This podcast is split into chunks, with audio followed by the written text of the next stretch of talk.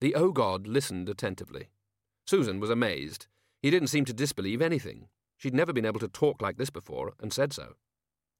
I think it's because I haven't got any preconceived ideas, said the O-God. It comes of not having been conceived, probably. Well, that's how it is, anyway, said Susan. Obviously, I haven't inherited physical characteristics. I suppose I just look at the world in a certain way. What way?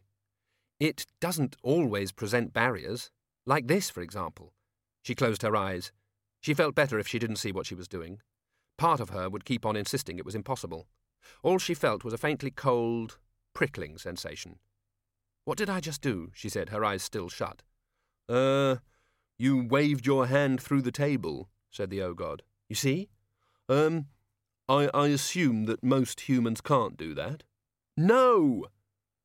You don't have to shout. I'm not very experienced about humans, am I? Apart from around the point the sun shines through the gap in the curtains. And then they're mainly wishing that the ground would open up and swallow them. I mean, the humans, not the curtains.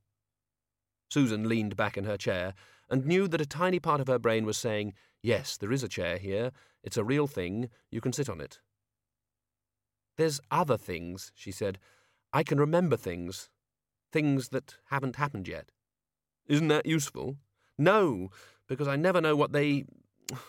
Look, it's like looking at the future through a keyhole. You see bits of things, but you never really know what they mean until you arrive where they are and see where the bit fits in. That could be a problem, said the O-God politely. Believe me, it's the waiting that's the worst part. You keep watching out for one of the bits to go past. I mean, I don't usually remember anything useful about the future, just twisted little clues that don't make sense until it's too late. Are you sure you don't know why you turned up at the Hogfather's castle? No, I just remember being a. Well, can you understand what I mean by a disembodied mind? Oh, yes. Good. Now, can you understand what I mean by a disembodied headache? And then, next moment, I was lying on a back I didn't used to have in a lot of cold white stuff I'd never seen before. But I suppose if you're going to pop into existence, you've got to do it somewhere. Somewhere where someone else who should have existed didn't, said Susan, half to herself. Pardon? The Hogfather wasn't there, said Susan. He shouldn't have been there anyway, not tonight. But this time he wasn't there not because he was somewhere else, but because he wasn't anywhere anymore. Even his castle was vanishing. I expect I shall get the hang of this incarnation business as I go along, said the O-God. Most people, Susan began, a shudder ran through her body. Oh no, what's he doing? What's he doing? A job well done, I fancy. The sleigh thundered across the night. Frozen fields passed underneath. Hmm, said Albert. He sniffed. What do you call that warm feeling you get inside? Heartburn, Albert snapped. Do I detect a note of unseasonal grumpiness? said Death. No sugar piggy wiggy for you, Albert. I don't want any present, Master, Albert sighed, except maybe to wake up and find it's all back to normal. Look, you know it always goes wrong when you start changing things. But the Hogfather can change things. Little miracles all over the place, with many a merry ho ho ho, teaching people the real meaning of Hogswatch, Albert. What?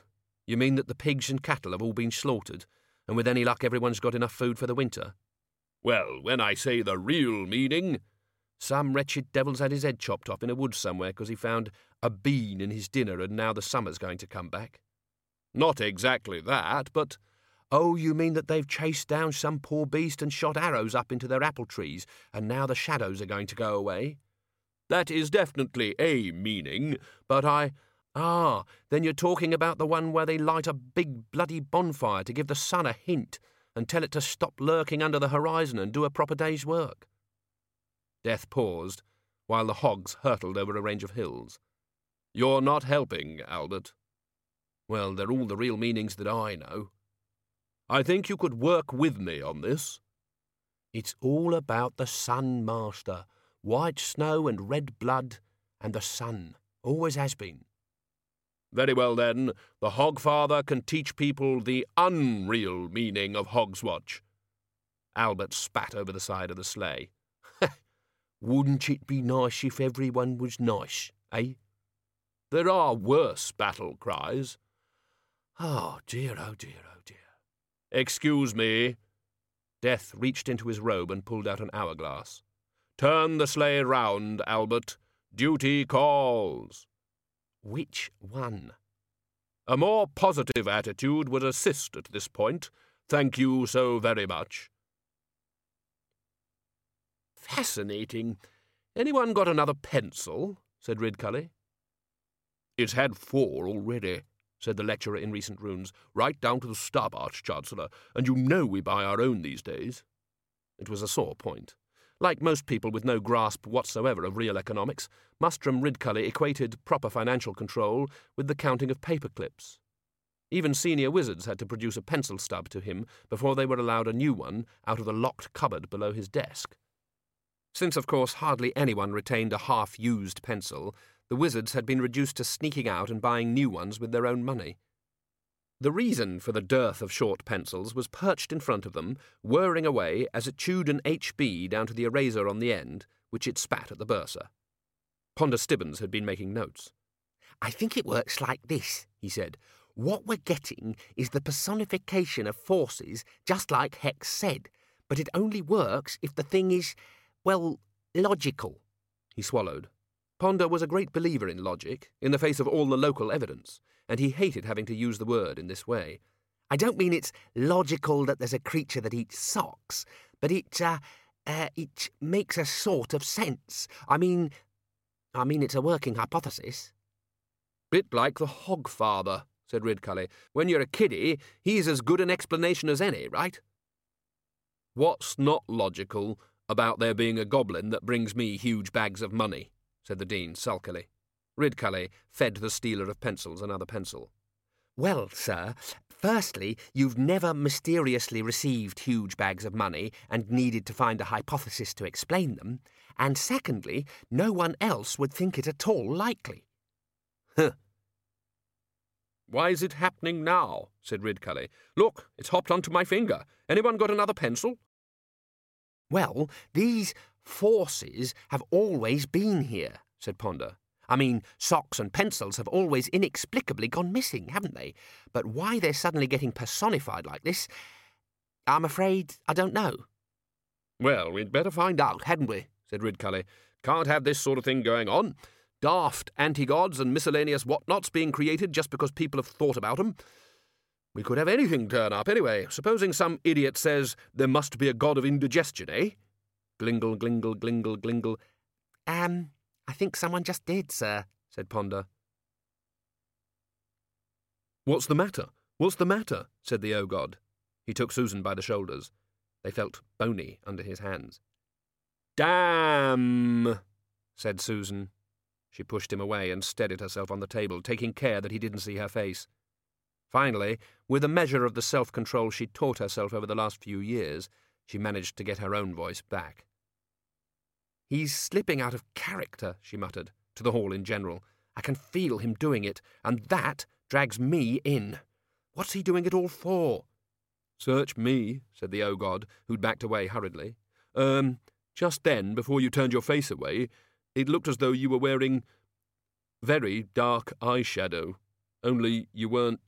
Look, it's very simple, said Susan, spinning round. She could feel her hair restyling itself, which it always did when it was anxious. You know how stuff runs in families? Blue eyes, buck teeth, that sort of thing. Well, death runs in my family. Um, in everybody's family, doesn't it? said the O-God. Just shut up, please. Don't gabble, said Susan. I didn't mean death. I meant death with a capital D. I remember things that haven't happened yet, and I can talk that talk and stalk that stalk, and if he gets sidetracked, then I'll have to do it. And he does get sidetracked.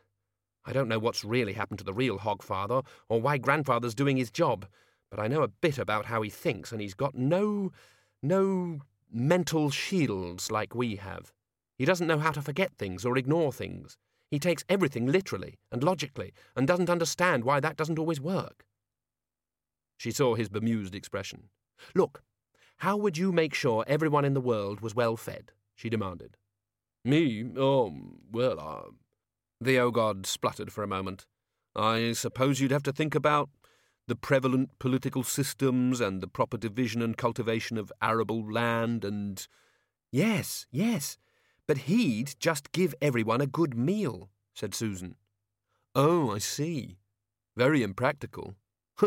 it's as silly as saying you could clothe the naked by ugh, giving them some clothes. Yes. I mean, no, of course not. I mean, obviously you'd give. Oh, you know what I mean. Yes, I suppose so. But he wouldn't. There was a crash beside them. A burning wheel always rolls out of flaming wreckage. Two men carrying a large sheet of glass always cross the road in front of any comedy actor involved in a crazy car chase.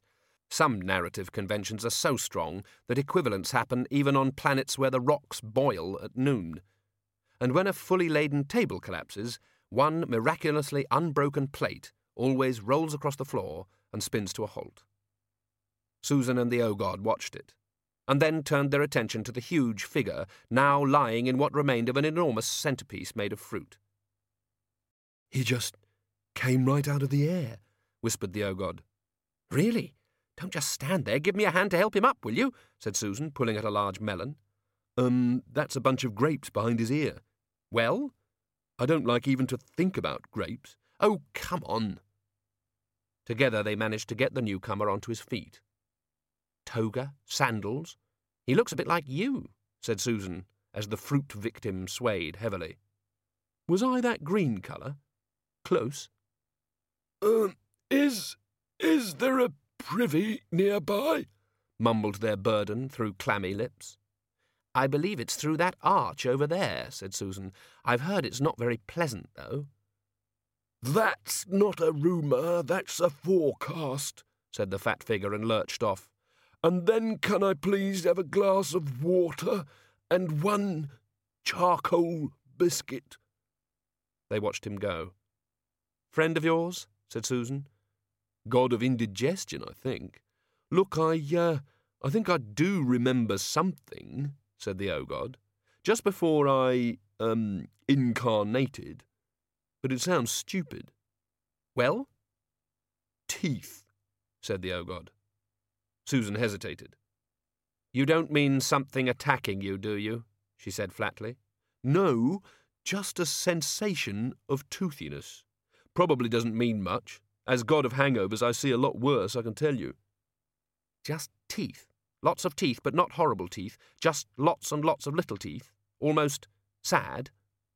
Yes. How did you know? Oh, I. Maybe I remember you telling me before you told me. I don't know. How about a big shiny red globe? The O-God looked thoughtful for a moment and then said, No, can't help you there, I'm afraid. It's just teeth, rows and rows of teeth. I don't remember rows, said Susan. I just felt teeth were important. Nah, it's amazing what you can do with a beak, said the raven, who'd been investigating the laden table and had succeeded in levering a lid off a jar. What have you got there? said Susan wearily. Eyeballs, said the raven. Ah, wizards know how to live all right, eh? They don't want for nothing around here, I can tell you. They're olives, said Susan. Tough luck, said the raven. They're mine now. They're a kind of fruit, or a vegetable or something. You sure? The raven swiveled one doubtful eye on the jar and the other on her. Yes, the eyes swiveled again. So you're an eyeball expert all of a sudden? Look, they're green, you stupid bird. They could be very old eyeballs, said the raven defiantly. Sometimes they go like that. Squeak, said the death of rats, who was halfway through a cheese. And not so much of the stupid, said the raven.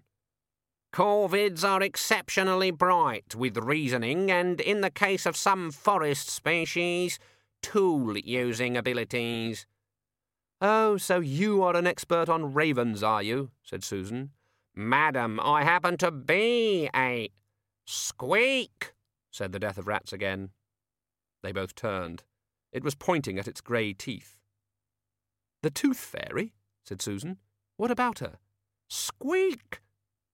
Rows of teeth, said the oh O-God again. Like rows, you know. What's the tooth fairy? Oh, you see her around a lot these days, said Susan. Or them, rather.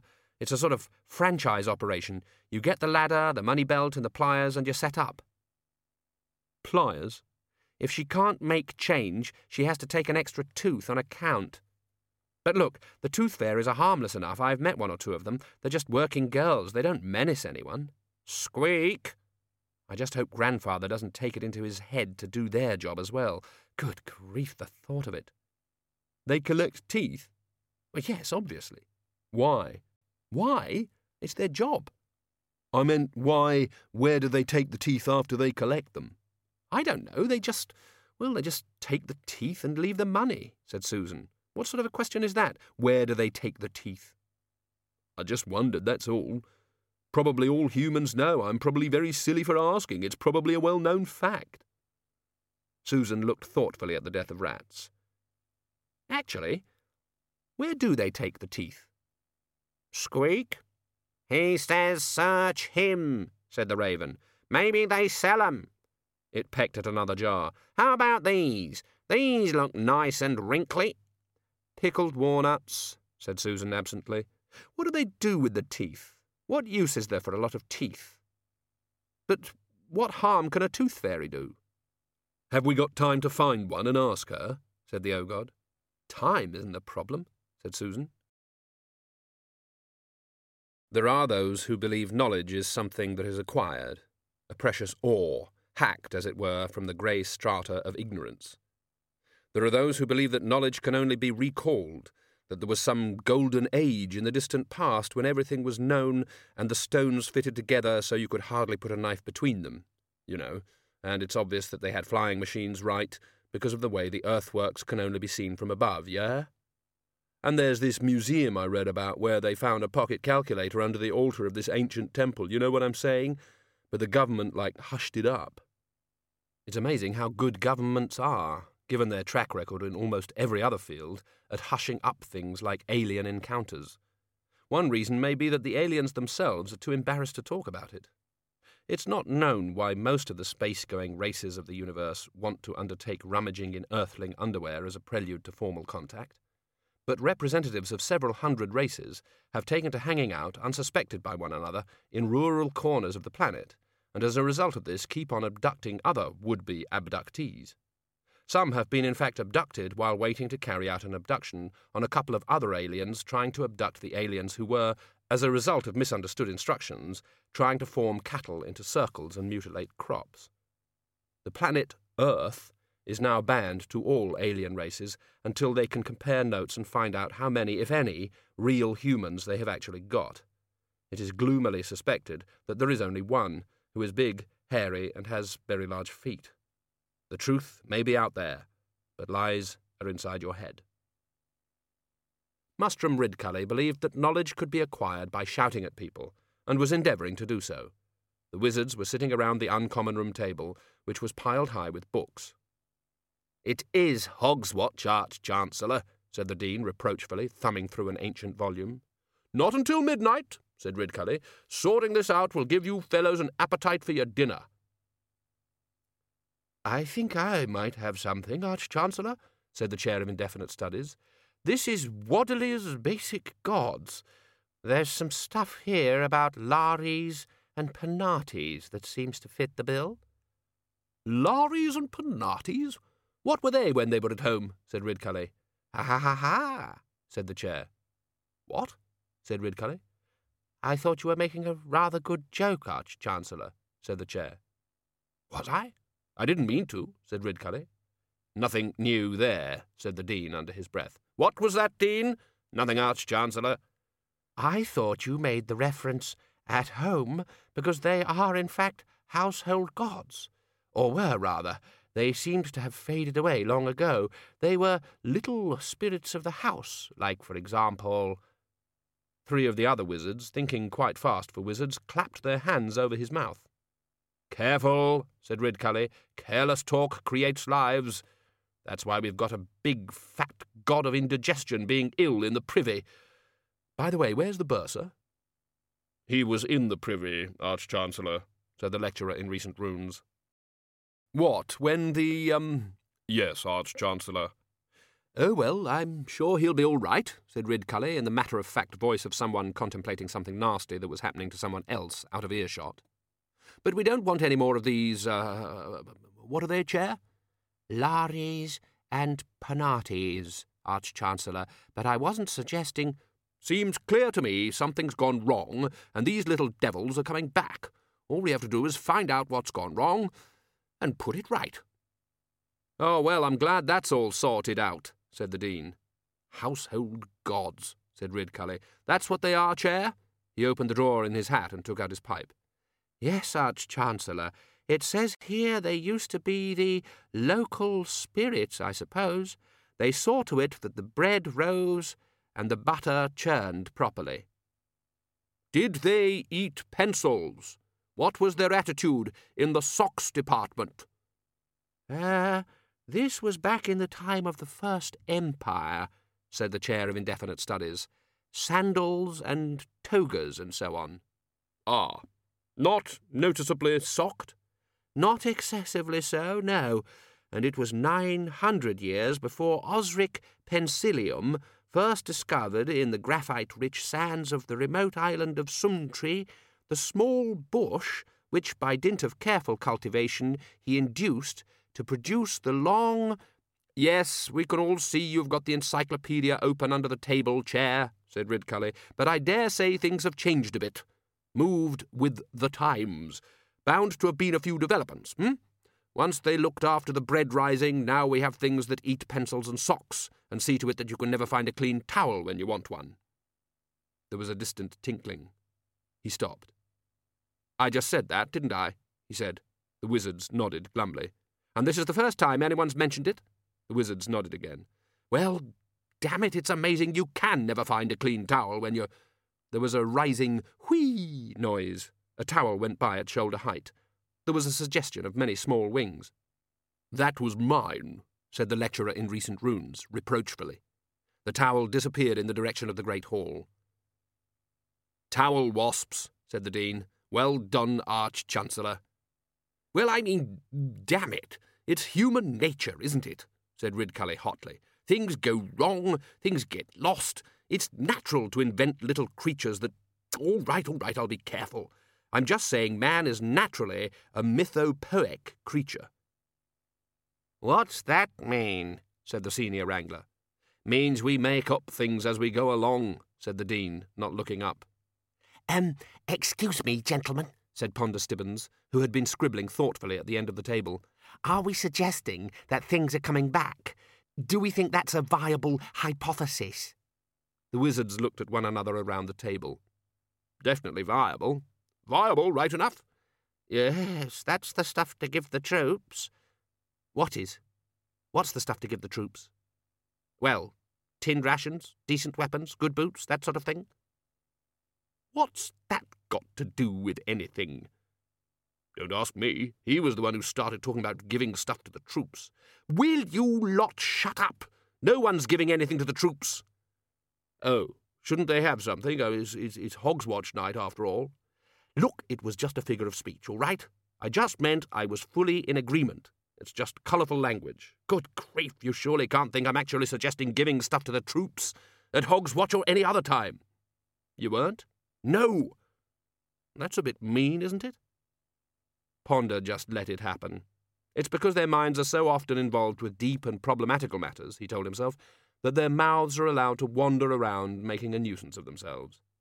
I don't hold with using that thinking machine, said the Dean. I've said this before. It's meddling with the cult. The occult has always been good enough for me, thank you very much. On the other hand, it's the only person round here who can think straight, and it does what it's told, said Ridcully. The sleigh roared through the snow, leaving rolling trails in the sky. Oh, what fun, muttered Albert, hanging on tightly. The runners hit a roof near the university, and the pigs trotted to a halt. Death looked at the hourglass again. Odd, he said. It's a scythe job, then, said Albert. You won't be wanting the false speed and the jolly laugh. He looked around, and puzzlement replaced sarcasm. Hey, how could anyone be dead up here? Someone was. A corpse lay in the snow. It was clear that the man had only just died. Albert squinted up at the sky. There's nowhere to fall from, and there's no footprints in the snow, he said, as Death swung his scythe. So where did he come from? Looks like someone's personal guard. Been stabbed to death. Nasty knife wound there, see? Uh, it's not good, agreed the spirit of the man, looking down at himself. Then he stared from himself to Albert to Death, and his phantom expression went from shock to concern. They got the teeth, all of them. They just walked in, and they. No, wait! He faded and was gone. Well, what was all that about? said Albert. I have my suspicions. See the badge on his shirt? Looks like a drawing of a tooth. Yes, it does. Where's that come from? A place I cannot go. Albert looked down at the mysterious corpse, and then back up at Death's impassive skull. I keep thinking it was a funny thing us bumping into your granddaughter like that, he said. Yes. Albert put his head on one side. Given the large number of chimneys and kids in the world, etc. Indeed. Amazing coincidence, really. It just goes to show. Hard to believe, you might say. Life certainly springs a few surprises. Not just life, I reckon, said Albert. And she got real worked up, didn't she? Flew right off the old handle. Wouldn't be surprised if she started asking questions. That's people for you. But Rat is hanging around, ain't he? He'll probably keep an eye socket on her. Guide her path, probably. He is a little scamp, isn't he? Albert knew he couldn't win. Death had the ultimate poker face. I'm sure she'll act sensibly. Oh, yeah, said Albert as they walked back to the sleigh. It runs in the family, acting sensibly. Like many barmen, Igor kept a club under the bar to deal with those little upsets that occurred around closing time, although in fact Biers never closed and no one could ever remember not seeing Igor behind the bar. Nevertheless, things sometimes got out of hand, or paw, or talon. Igor's weapon of choice was a little different. It was tipped with silver for werewolves, hung with garlic for vampires, and wrapped around with a strip of blanket for bogeymen. For everyone else, the fact that it was two feet of solid bog oak usually sufficed. He'd been watching the window. The frost was creeping across it. For some reason, the creeping fingers were forming into a pattern of three little dogs looking out of a boot. Then someone had tapped him on the shoulder. He spun round, club already in his hand, and relaxed. Oh, it's you, miss. I didn't hear the door. There hadn't been the door. Susan was in a hurry. Have you seen Violet lately, Igor? The tooth girl? Igor's one eyebrow writhed in concentration. Mm, nah. Haven't seen her for a week or two. The eyebrow furrowed into a V of annoyance as he spotted the raven, which tried to shuffle behind a half empty display card of beer nuts. You can get that out of here, miss, he said. You know the rule about pets and familiars. If it can't turn back into human on demand, it's out. Yeah, well, some of us have more brain cells than fingers, muttered a voice from behind the beer nuts. Where does she live? Now, miss, you know I never answers questions like that. Where does she live, Igor? Shamlegger Street next to the picture framers, said Igor automatically. The eyebrow knotted in anger as he realized what he'd said. Now, miss, you know the rules. I don't get bitten, I don't get me throat torn out, and no one hides behind me door, and you don't try your granddad's voice on me. I could ban you for messing me about like that. Sorry, it's important, said Susan. Out of the corner of her eye, she could see that the raven had crept onto the shelves and was pecking the top off a jar. Yeah, well, suppose one of the vampires decides it's important he's missed his tea, grumbled Igor, putting the club away. There was a plink from the direction of the pickled egg jar. Susan tried hard not to look. Can we go? said the O-God. All this alcohol makes me nervous. Susan nodded and hurried out. Igor grunted. Then he went back to watching the frost because Igor never demanded much out of life. After a while, he heard a muffled voice say, I want one, I want one.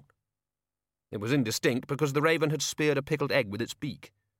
Igor sighed and picked up his club. And it would have gone very hard for the raven if the death of rats hadn't chosen that moment to bite Igor on the ear. Down there, said Death. The reins were hauled so sharply, so quickly, that the hogs ended up facing the other way. Albert fought his way out of a drift of teddy bears where he'd been dozing. What's up? What's up? Did we hit something? he said. Death pointed downwards. An endless white snowfield lay below, only the occasional glow of a window candle or a half covered hut indicating the presence on this world of brief mortality. Albert squinted and then saw what Death had spotted.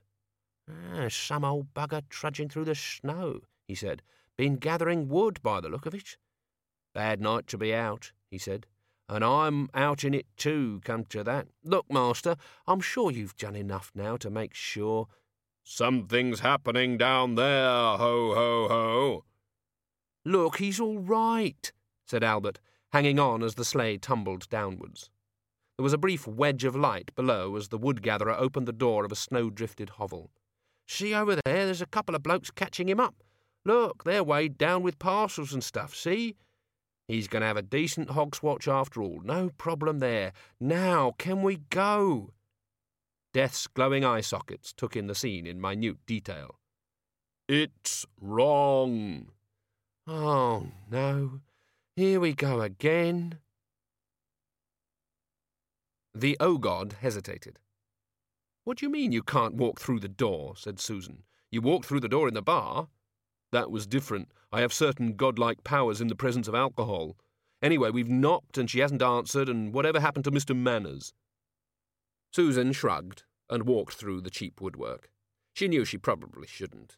Every time she did something like this, she used up a certain amount of, well, normal. And sooner or later, she'd forget what doorknobs were for, just like grandfather. Come to think of it, he'd never found out what doorknobs were for. She opened the door from the inside. The O-God stepped in and looked around. This did not take long. It was not a large room. It had been subdivided from a room that itself hadn't been all that big to start with. This is where the tooth fairy lives, Bilious said. It's a bit poky, isn't it? Stuff all over the floor. What are these things hanging from the line? They are women's clothes, said Susan, rummaging through the paperwork on a small rickety table. They're not very big, said the O-God, and a bit thin. Tell me, said Susan without looking up, these memories you arrived here with, they weren't very complicated, were they? Ah. He looked over her shoulder as she opened a small red notebook. I've only talked to Violet a few times, she said. I think she delivers the teeth somewhere and gets a percentage of the money. It's not a highly paid line of work. You know, they say you can earn dollars in your spare time. But she says really she could earn more money waiting on tables. Ah, this looks right. What's that? She said she gets given the names every week. What, of the children who are going to lose teeth? Yes, names and addresses, said Susan, flicking through the pages. That doesn't sound very likely. Pardon me, but are you the god of hangovers? Oh, look, here's Twyla's tooth last month. She smiled at the neat grey writing. She practically hammered it out because she needed the half dollar. Do you like children? said the O-God. She gave him a look. Not raw, she said. Other people's are okay. Hold on. She flicked some pages back and forth. There's just blank days, she said. Look, the last few days all unticked, no names. But if you go back a week or two, look, they're all properly marked off and the money added up at the bottom of the page, see? And this can't be right, can it? There were only five names entered on the first unticked night for the previous week. Most children instinctively knew when to push their luck, and only the greedy or dentally improvident called out the tooth fairy around Hogswatch. Read the names, said Susan. William Whittles, a.k.a. Willie, home. Tosser, school. Second floor back bedroom, 68 Kicklebury Street. Sophie Langtree, a.k.a. Daddy's Princess, attic bedroom 5 The Hippo. The Hon Geoffrey Bibbleton, aka Trouble in Trousers, home. Four Eyes, school. First floor back, Scroat Manor, Park Lane. He stopped. I say, this is a bit intrusive, isn't it? It's a whole new world, said Susan. You haven't got there yet. Keep going. Nuhakme Iktar, aka Little Jewel. Basement, The Laughing Falafel, Klatchistan Takeaway and All Night Grocery, Corner, Soak and Dimwell. Reginald Lillywhite, aka Banjo, The Park Lane Bully, Have You Seen This Man, The Goosegate Grabber, The Nap Hill Lurker, Room 17, YMPA. YMPA? It's what we generally call the Young Men's Reformed Cultists of the Ichor God Bel Shamharoth Association, said Susan. Does that sound to you like someone who'd expect a visit from a tooth fairy? No. Me neither. He sounds like someone who'd expect a visit from the watch. Susan looked around. It really was a crummy room, the sort rented by someone who probably took it, never intending to stay long, the sort where walking across the floor in the middle of the night would be accompanied by the crack of cockroaches in a death flamenco. It was amazing how many people spent their whole lives in places where they never intended to stay. Cheap, narrow bed, crumbling plaster, tiny window. She opened the window and fished around below the ledge, and felt satisfied when her questing fingers closed on a piece of string which was attached to an oilcloth bag. She hauled it in. What's that? said the O-God as she opened it on the table. Oh, you see them a lot, said Susan, taking out some packages wrapped in second-hand waxed paper. You live alone, mice and roaches eat everything, there's nowhere to store food, but outside the window it's cold and safe. More or less safe. It's an old trick. Now, look at this. Leathery bacon, a green loaf, and a bit of cheese you could shave. She hasn't been back home for some time, believe me. Oh dear, what now? Where would she take the teeth? said Susan, to the world in general, but mainly to herself. What the hell does the tooth fairy do with. There was a knock at the door. Susan opened it. Outside was a small, bald man in a long brown coat. He was holding a clipboard and blinked nervously at the sight of her. There, he began. Can I help you? said Susan. There. I saw the light, see? Uh, I thought Violet was in, said the little man. He twiddled the pencil that was attached to his clipboard by a piece of string. Only she's a bit behind with the teeth, and there's a bit of money owing, and Ernie's cart ain't come back, and it's got to go in my report. And I come round in case, in case she was ill or something. It not being nice being alone and ill at Hogswatch. She's not here, said Susan. The man gave her a worried look and shook his head sadly. There's nearly thirteen dollars in pillow money, see? I'll have to report it. Who to? Has to go higher up, see? I just hope it's not going to be like that business in Quirm, where the girl started robbing houses. We never heard the end of that one. Report to who? And there's the ladder and the pliers. The man went on in a litany against a world that had no understanding of what it meant to have to fill in an AF 17 report in triplicate. How can I keep track of stock taking if people go around taking stock? He shook his head. I don't know. They get the job, they think it's all nice sunny nights. They get a bit of sharp weather, and suddenly it's goodbye, Charlie, I'm off to be a waitress in the warm. And then there's Ernie, I know him.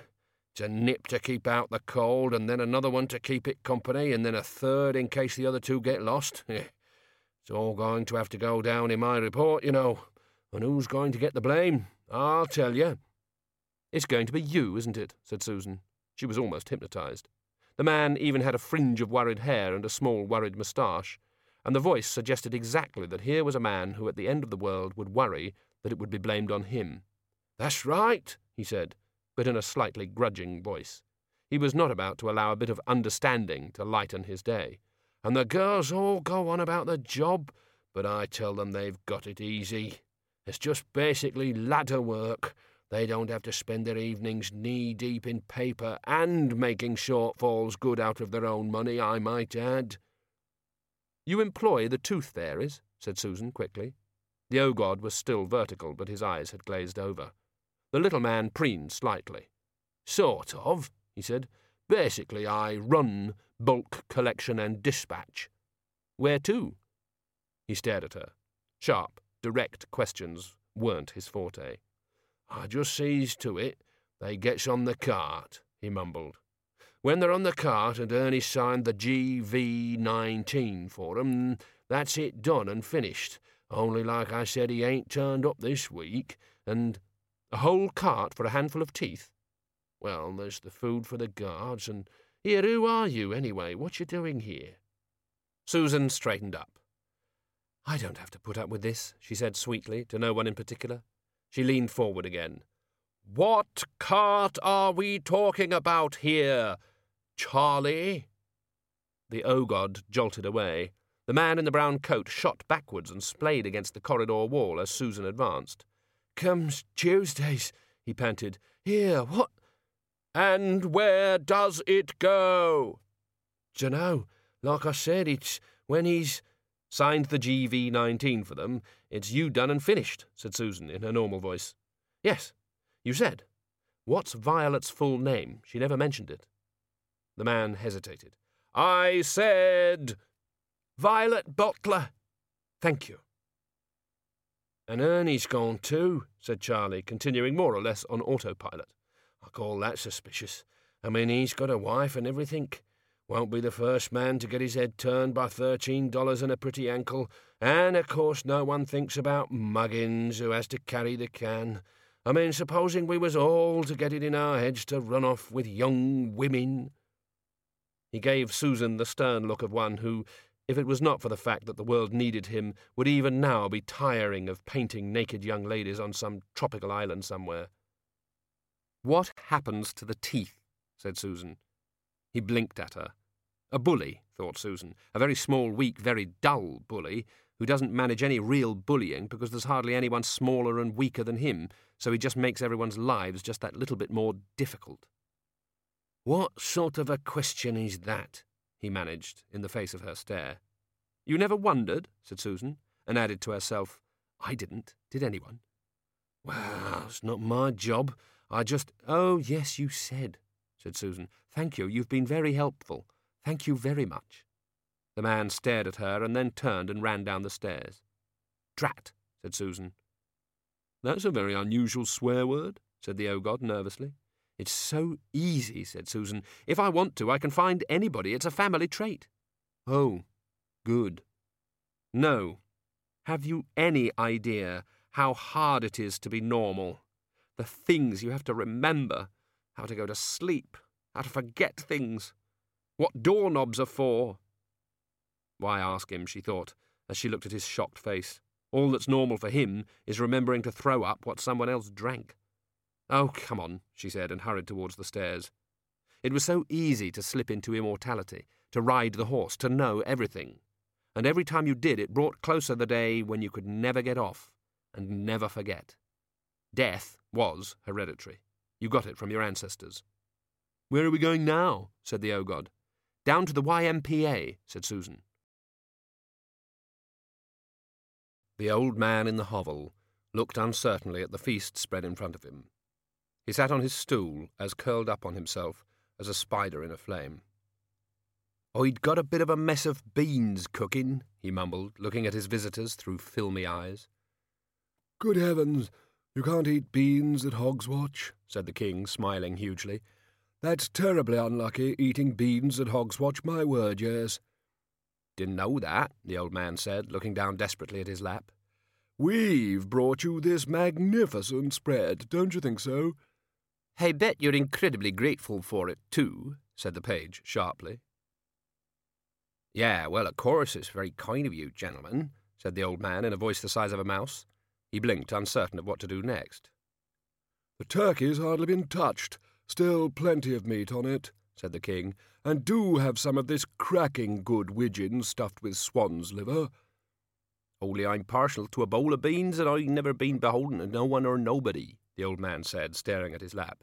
Good heavens, man, you don't need to worry about that, said the king heartily. It's Hogswatch. I was only just now looking out of the window, and I saw you plodding through the snow, and I said to young Germain here, I said, Who's that chappie? And he said, Oh, he's some peasant fellow who lives up by the forest, and I said, well, I couldn't eat another thing at its Hogswatch after all, and so we just bundled everything up, and here we are. And I expect you're pathetically thankful, said the page. I expect we've brought a ray of light into your dark tunnel of a life, hm?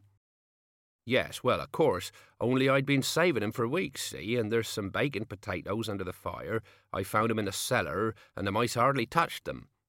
The old man never raised his eyes from knee level. And our dad brought me up never to ask for. Listen, said the king, raising his voice a little. I've walked miles tonight, and I bet you've never seen food like this in your whole life, huh? Tears of humiliated embarrassment were rolling down the old man's face.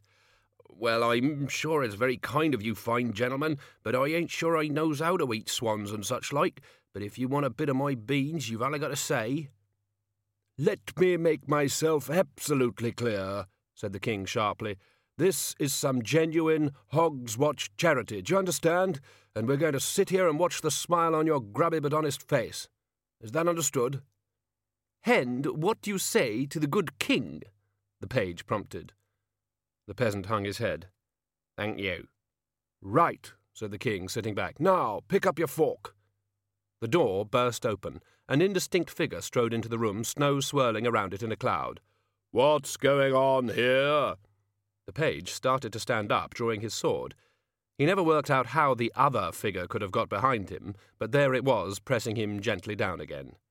Hello, son. My name is Albert, said a voice by his ear. Why don't you put that sword back very slowly? People might get hurt. A finger prodded the king, who had been too shocked to move. What do you think you are doing, sire? The king tried to focus on the figure. There was an impression of red and white, but black too. To Albert's secret amazement, the man managed to get to his feet and draw himself up as regally as he could. What is going on here, whoever you are, is some fine old Hogswatch charity, and who. No, it's not. What? How dare you? Were you here last month? Will you be here next week? No. But tonight you wanted to feel all warm inside. Tonight you will want them to say, What a good king he is. Oh, no, he's going too far again, muttered Albert under his breath. He pushed the page down again. No, you stay still, sonny, else you'll just be a paragraph. Whatever it is, it's more than he's got, snapped the king, and all we've had from him is ingratitude. Yes, that does spoil it, doesn't it? Death leaned forward. Go away. To the king's own surprise, his body took over and marched him out of the door. Albert patted the page on the shoulder. And you can run along too, he said. I didn't mean to go upsetting anyone. It's just that I never asked no one for nothing, mumbled the old man in a small, humble world of his own, his hands tangling themselves together out of nervousness. Best if you leave this one to me, master, if you don't mind, said Albert. I'll be back in just a tick. Loose ends, he thought. That's my job, tying up loose ends. The master never thinks things through. He caught up with the king outside. Ah, there you are, sire, he said. Just before you go, won't keep you a minute, just a minor point. Albert leaned close to the stunned monarch. If anyone was thinking about making a mistake, you know, like maybe sending the guards down here tomorrow, tipping the old man out of his hovel, chucking him in prison, anything like that, well, that's the kind of mistake he ought to treasure, on account of it being the last mistake he'll ever make. A word to the wise men, right? He tapped the side of his nose conspiratorially. Happy Hogswatch. Then he hurried back into the hovel. The feast had vanished. The old man was looking blearily at the bare table. Half eaten leavings, said Death. We could certainly do better than this. He reached into the sack. Albert grabbed his arm before he could withdraw his hand. Mind taking a bit of advice, master? I was brung up in a place like this. Does it bring tears to your eyes? A box of matches to me hand, more like. Listen. The old man was only dimly aware of some whispering. He sat hunched up, staring at nothing. Well, if you are sure. Been there, done that, chewed the bones, said Albert. Charity ain't giving people what you wants to give, it's giving people what they need to get. Very well. Death reached into the sack again. Happy Hogswatch, ho, ho, ho. There was a string of sausages. There was a side of bacon, and a small tub of salt pork. And a mass of chitterlings wrapped up in greased paper. There was a black pudding, there were several other tubs of disgusting yet savoury pork adjacent items highly prized in any pig based economy. And laid on the table with a soft thump, there was. A pig's head? breathed the old man. A whole one? Ain't had brawn in years. And a basin of pig knuckles? And a bowl of pork dripping? Ho, ho, ho. Amazing, said Albert. How did you get the hedge expression to look like the king? I think that's accidental. Albert patted the old man on the back. Have yourself a ball, he said. In fact, have two. Now I think we ought to be going, master. They left the old man staring at the laden board. Wasn't that nice? said Death as the hogs accelerated. Oh, yes, said Albert, shaking his head. Poor old devil. Beans at Hogswatch? Unlucky that. Not a night for a man to find a bean in his bowl. I feel I was cut out for this sort of thing, you know. Really, master? It's nice to do a job where people look forward to seeing you. Ah, said Albert glumly. They don't normally look forward to seeing me. Yes, I expect so. Except in special and rather unfortunate circumstances. Right, right. And they seldom leave a glass of sherry out. I expect they don't, know. I could get into the habit of doing this, in fact. But you won't need to, will you, master? said Albert hurriedly, with the horrible prospect of being a permanent pixie Albert looming in his mind again. Because we'll get the hogfather back, right? That's what you said we were going to do, right? And young Susan's probably bustling around? Yes, of course. Not that you asked her to, of course. Albert's jittery ears didn't detect any enthusiasm. Oh dear, he thought. I have always chosen the path of duty. Right, master. The sleigh sped on. I am thoroughly in control and firm of purpose. No problem there, then, master, said Albert. No need to worry at all. Pleased to hear it, master. If I had a first name, Duty would be my middle name. Good. Nevertheless, Albert strained his ears and thought he heard just on the edge of hearing a voice whisper sadly, Ho, ho, ho. There was a party going on. It seemed to occupy the entire building. Certainly very energetic young men, said the O-God carefully, stepping over a wet towel. Are women allowed in here? No, said Susan. She stepped through a wall into the superintendent's office. A group of young men went past, manhandling a barrel of beer. You'll feel bad about it in the morning, said Bilious. Strong drink is a mocker, you know. They set it up on a table and knocked out the bung. Someone's going to have to be sick after all that, he said, raising his voice above the hubbub. I hope you realise that. You think it's clever, do you, reducing yourself to the level of the beasts of the field? Or the level they'd sink to if they drank, I mean. They moved away, leaving one mug of beer by the barrel. The O-God glanced at it and picked it up and sniffed it. Ugh! Susan stepped out of the wall. He hasn't been back for. What are you doing? I thought I'd see what beer tastes like, said the O-God guiltily. You don't know what beer tastes like? Not on the way down, no. It's quite different by the time it gets to me, he said sourly. He took another sip and then a longer one. I can't see what all the fuss is about, he added. He tipped up the empty pot. I suppose it comes out of this tap here, he said. You know, for once in my existence, I'd like to get drunk. Aren't you always? said Susan, who wasn't really paying attention.